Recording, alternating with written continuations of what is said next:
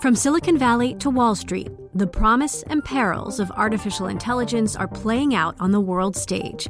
But what will the next phase of AI adoption look like? Which companies, from big tech to startups, will dominate? And where do the risks and unintended consequences lie? I'm Emily Chang. Join me at Bloomberg Tech in San Francisco, May 9th, to answer many of the industry's burning questions, alongside Snap's Evan Spiegel, Xbox President Sarah Bond, OpenAI's Brad Lightcap, top researcher Dr. Fei Fei Li of Stanford, and many more. More details and just a few tickets left at bloomberg.com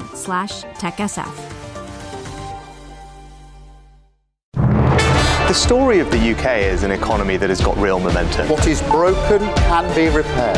What is ruined can be rebuilt. UK inflation is becoming much more homegrown. We have huge potential as an economy in the UK. This is a time to tell Israel there is a path to peace. Our plan for the British economy is working, but the work is not done. You're listening to Bloomberg UK Politics. I'm Yuan Potts. And I'm Caroline Hepker. Welcome to the programme. Caroline, I want to start the show with a number today mm. 745,000. Now, I reckon that's one of the most significant numbers in politics this year. That was the revised estimate for net migration to the UK in 2022. That was released uh, last month. You remember the headlines, many headlines and much discussion. Mm. And it was, by some distance, the highest number ever recorded. Having said that, the net migration numbers did start to decline this year. The provisional figure for the year to June is actually seven, 672. India, Nigeria, China, and Pakistan are the top origin countries of people coming to the UK, which I was sort of quite surprised to read, which is why I mention it.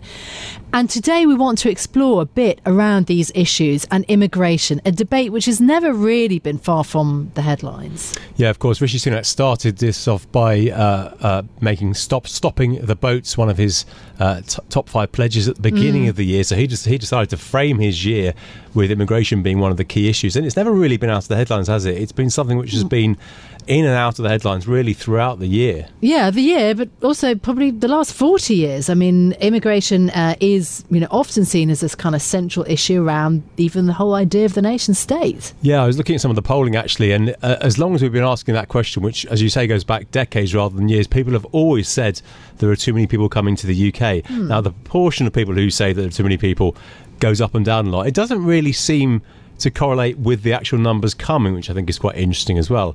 And actually, there's some evidence that the saliency over the course of this year has actually declined a little, despite the numbers uh, going up in the last couple of years. So it's, it's not a straightforward correlation. No, which is fascinating also when you think about, you know, whether it is also linked to economic insecurity and especially given the cost of living crisis that we've had. So, so again, you know, the statistics are quite sort of complex on, on this issue. Yeah, and I think a lot of the polling suggests that people are keen for immigration to be controlled. I think a lot of people uh, are unhappy that it feels that immigration is sometimes uh, not really being controlled by the government, and if perhaps uh, the UK was better to better get a grip on where people are coming and mm. why they're coming, then some people at least will be happier. Yeah. Well, look, leaders from across the political spectrum have been grappling with this issue for decades. Here's a reminder of what some have said. Net migration needs to come down radically from hundreds of thousands a year to just tens of thousands. And as we bring net migration down, so we must also make sure that Britain continues to benefit from it. It's, uh, six you, months. You, you, you six can't months. say anything about the immigrants because you're saying that you're, you're, uh, no. you're, but all these Eastern Europeans what are coming in. Everything. She's just a sort of bigoted woman. The British people deserve to know which party is serious about stopping the invasion on our southern coast. I think people will start to make the connection that the reason there's a housing crisis is mass immigration. The reason they can't get a GP appointment is mass immigration. The reason their lives are more miserable than they were 10 years ago, their quality of life is diminishing, is because of the population crisis and explosion so that was David Cameron there talking about immigration. There was also Gordon Brown, Suella Braverman, uh, you know, coming to more recent times, and then also Nigel Farage, of course, um, also fairly central, you know, with his leadership around UKIP uh, on this issue also.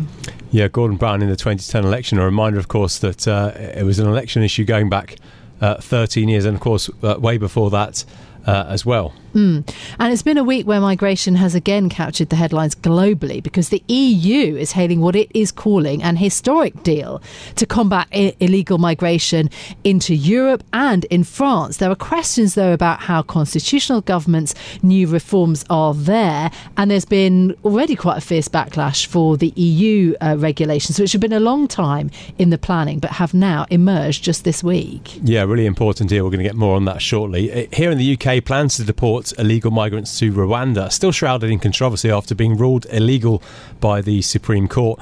Also worth noting that uh, we're talking about all of this in a week where junior doctors are planning to go on another strike and NHS mm. uh, waiting lists are near record levels. So really interesting to uh, discuss the uh, the the, the uh, connection between immigration uh, and public services, both negative and positive. Yeah, I want to get more detail though. Firstly, on migration is not just an issue in Britain; it is also one for the whole of Europe. EU countries have, for the first time, agreed on a migration pact, including significant new regulations to tighten asylum rules as Europe tries to restrict migration. Human rights groups have been critical, saying that it will lead to more deaths and a surge in suffering. In quotes, uh, it also follows a law passed by French, uh, the French Parliament, that restricts migrants' access to things like welfare and also.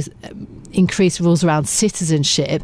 Joining us now to discuss is Bloomberg's reporter based in Brussels, usually Max Ramsay, but Max is actually with us in the London radio studio today. Really good to see you, Max. Just firstly, talk us through the Pact on Asylum and Migration. This does seem to be a major new agreement. What does it involve?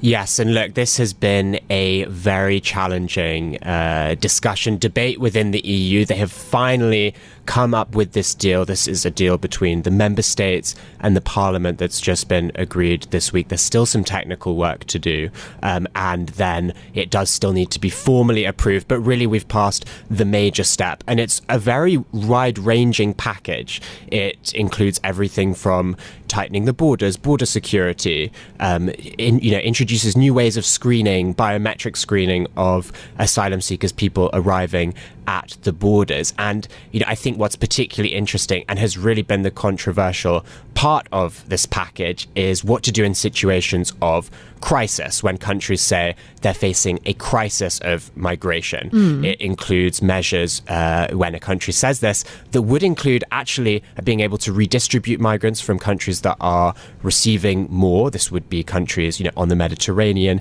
Italy, France, Greece, to countries, you know, particularly those in Eastern Europe that are uh, receiving fewer migrants. So, you know, really, this would uh, ensure that these countries that are struggling with the issue of migration are able to, you know, be, be eased in the burden mm. of that. And countries that don't want to take, you know, are not willing to accept redistribution of migrants will have to pay. There, there is this solidarity contribution. So, I mean, you know, the EU has really hailed this as a massive step to trying to tackle what is a huge political issue for the bloc. So it seems to me that that was the heart of the deal, wasn't it? Is you take migrants, or if you don't want to take migrants, you take the cash, because of course a number of countries, Denmark, uh, H- Hungary, Poland, and others, particularly in the east, who are, are not keen to, to have more immigration. How difficult was it to get 27 countries to agree on all of this?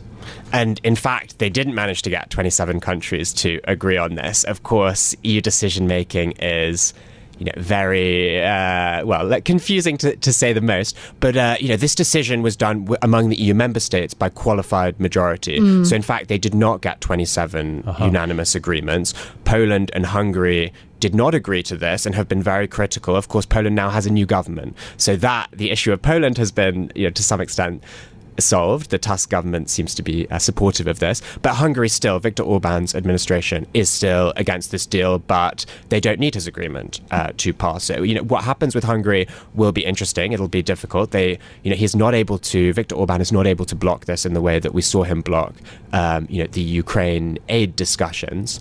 Um, but he can, of course, make things difficult. And he has said, you know, he is not going to take uh, voluntary redistributions mm. and he's not going to pay. Thank you, Max. Max, our Brussels watcher, Max Ramsay, uh, hot, uh, hot footing it from the uh, Belgian capital. Um, yeah, really interesting. I heard somebody speaking on the radio yesterday about this deal, suggesting that uh, it would mean far fewer migrants arriving in, in Calais. So that mm. would be an hmm. irony, wouldn't it, if the, if the EU ended up uh, helping to solve the UK's issues over immigration? Whether that happens or not, I, I think is not yet clear, but an interesting thought. Yeah, well, we don't know whether that you know might uh, affect things. I mean, of course, despite Brexit, the immigration policy uh, here in the UK requires some degree of cooperation with other European countries. But the EU itself is dealing with conflicting priorities and opinions. And we actually recently spoke to Baroness Catherine Ashton on this subject. She is a Labour Life peer, but she's been deeply involved in European politics. Uh, the European Union's first High Representative for foreign affairs and security policy. She was also the first female EU Commissioner for Trade, as it happens. And we spoke to her about the issue of, of migration, started by asking her if she thinks that European countries are actually experiencing a shift, perhaps based around immigration, but a shift further into right wing politics. There's always an election somewhere hmm. in Europe. 28 then countries, now 27. You are always in a cycle. And it's very difficult to take a snapshot at any given moment. It will give you a false impression. So if you look now, we've got Poland with Donald Tusk. You couldn't get more European than the former president of the European Council. You've got the Netherlands with what will happen there. We don't quite know. You've got Slovakia. Mm but he's been in government twice before, so he's a known quantity. And of course, you've got Hungary with Viktor Orban, who has been uh, the most consistently challenging member when it comes to, for example, support for Ukraine.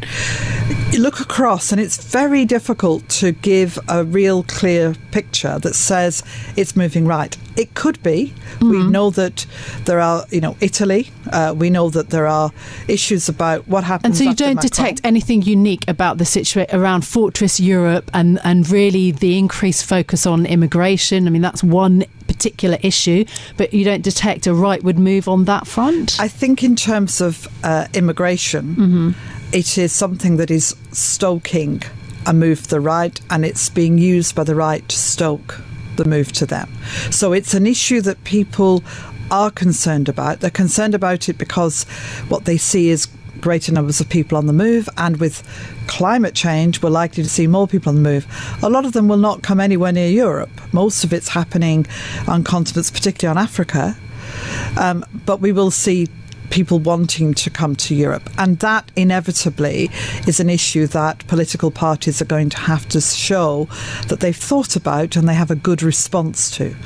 And in the EU, the big challenge is between southern states who are on the receiving end mm. of lots of people and under the current rules people remain in the country in which they first arrive, and the northern states, and how far they're prepared to support the southern states, both by taking people and by being willing to support and fund what's going to be necessary. And you've seen all the machinations going on in Brussels. And we've seen the today. proximity between the UK Prime Minister Rishi Sunak and his counterpart in Italy, Meloni, and their attempts to forge pretty controversial plans uh, around uh, dealing with, with the immigration uh, challenges.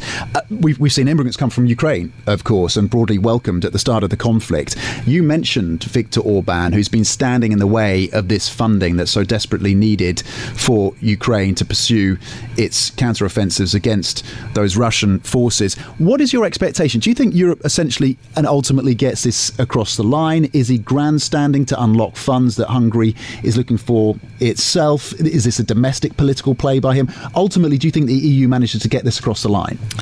I think they will.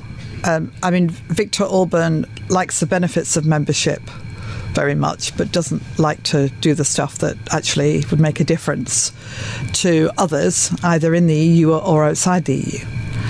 And um, if necessary, what you will have is a is an, a sort of outside of the EU structure, an agreement between the other countries to produce the funds for, for Ukraine, with the Commission supporting that. I mean, there are lots of ways around it. Europe and the institutional framework looks very rigid when you first look at it, but they're very good at coming up with ways of fixing things or changing things. There is a problem more generally when you've got one country able to hold up something that all of the other countries feel is really important. But let me just make one note of caution. I don't think it's true in this case.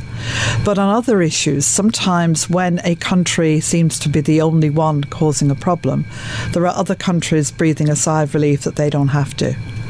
So, not on this, because I think genuinely this is Viktor Orban and Hungary holding out on their own. Mm. But what you sometimes see as one country holding out is actually not quite as simple as that. And, and briefly, your expectation about the relationship between the UK and Europe in the event that we get a Labour government here in the UK. Do you see a significant, do you see a dramatic improvement in that relationship? Not dramatic, but significant. I think there will be, uh, on both sides, if you like, it's an opportunity to kind of have a different conversation not trapped in the conversations of the past. I think there will be a desire to, on foreign and security policies, have stronger relations. I see David Cameron, by the way, moving in that direction anyway, but I think more so. And I do think economically there'll be an attempt to try and make some of the difficult friction go away and actually find ways to collaborate more effectively. So that was Baroness Catherine Ashton there discussing her thoughts on the inner workings then of EU diplomacy and her views on migration. Of course, this whole issue of migration for the EU, but also for the UK, may also come under growing pressure because of global conflicts, but also climate change, the issue of people being displaced and moving around the world. Is it possible, though, that discussing immigration in all its forms uh, politically is it possible to do that without causing division, to do it more openly, perhaps more frankly, uh, or more sensibly? Joining us now to discuss is Samuel Kasumu, who is former special advisor to Boris Johnson on the Civil Society and Communities Brief. He also served as a member of the Race Disparity Audit Advisory Board under Theresa May when she was Prime Minister. Samuel, welcome to the programme.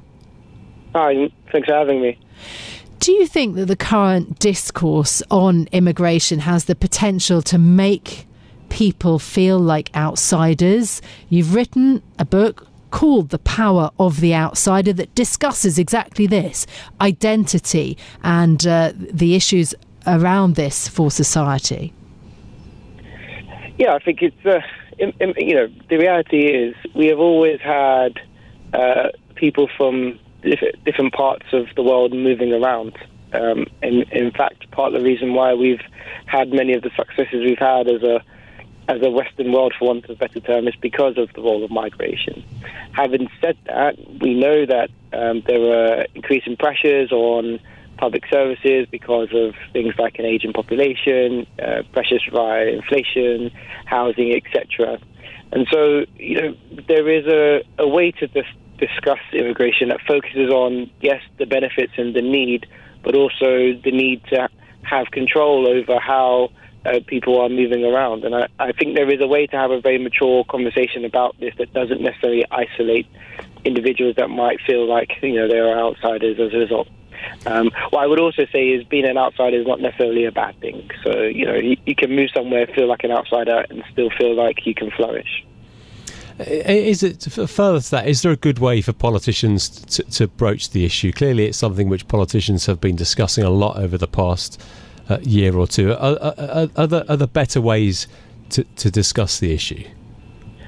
I think what the public want to see is that uh, their politicians have control over uh, immigration um, and their immigration policy works, and so you know, the average citizen in a place like Britain, and I would argue in, in the US and, and other developing or developed countries, uh, just want to see that, you know, there is some kind of intentionality around how people are coming in and out of their their country, and I think that is a very reasonable expectation.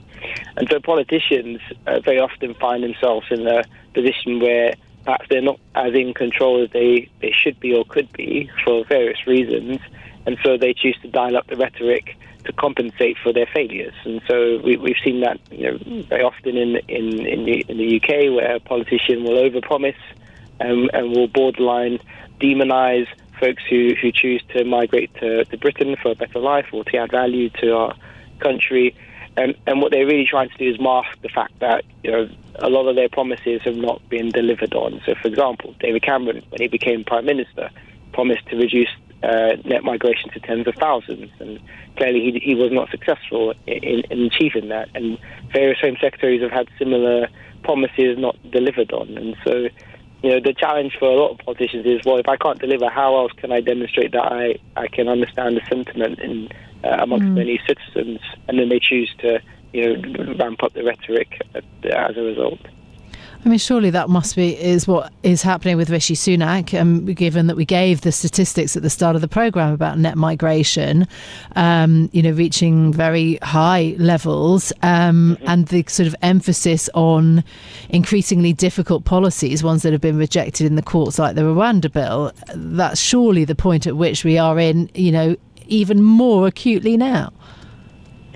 Yeah, I mean, the reality is um, the main reason why uh, the migration figures are so high, um, and I think you know over one million people arriving on the shores of any country uh, could reasonably be be uh, qualified as, as mass migration. But the reason why the figures are so high are because of political choices. You know, we chose, rightly or wrongly, to welcome um, uh, folks from Ukraine because of the war. We we mm-hmm. chose to uh, bring folks from Hong Kong uh, because of the tensions over there with China. We chose um, to have a points based system and a shortage occupation list that was very relaxed, that allowed folks to come to fill some of our jobs in health and social care.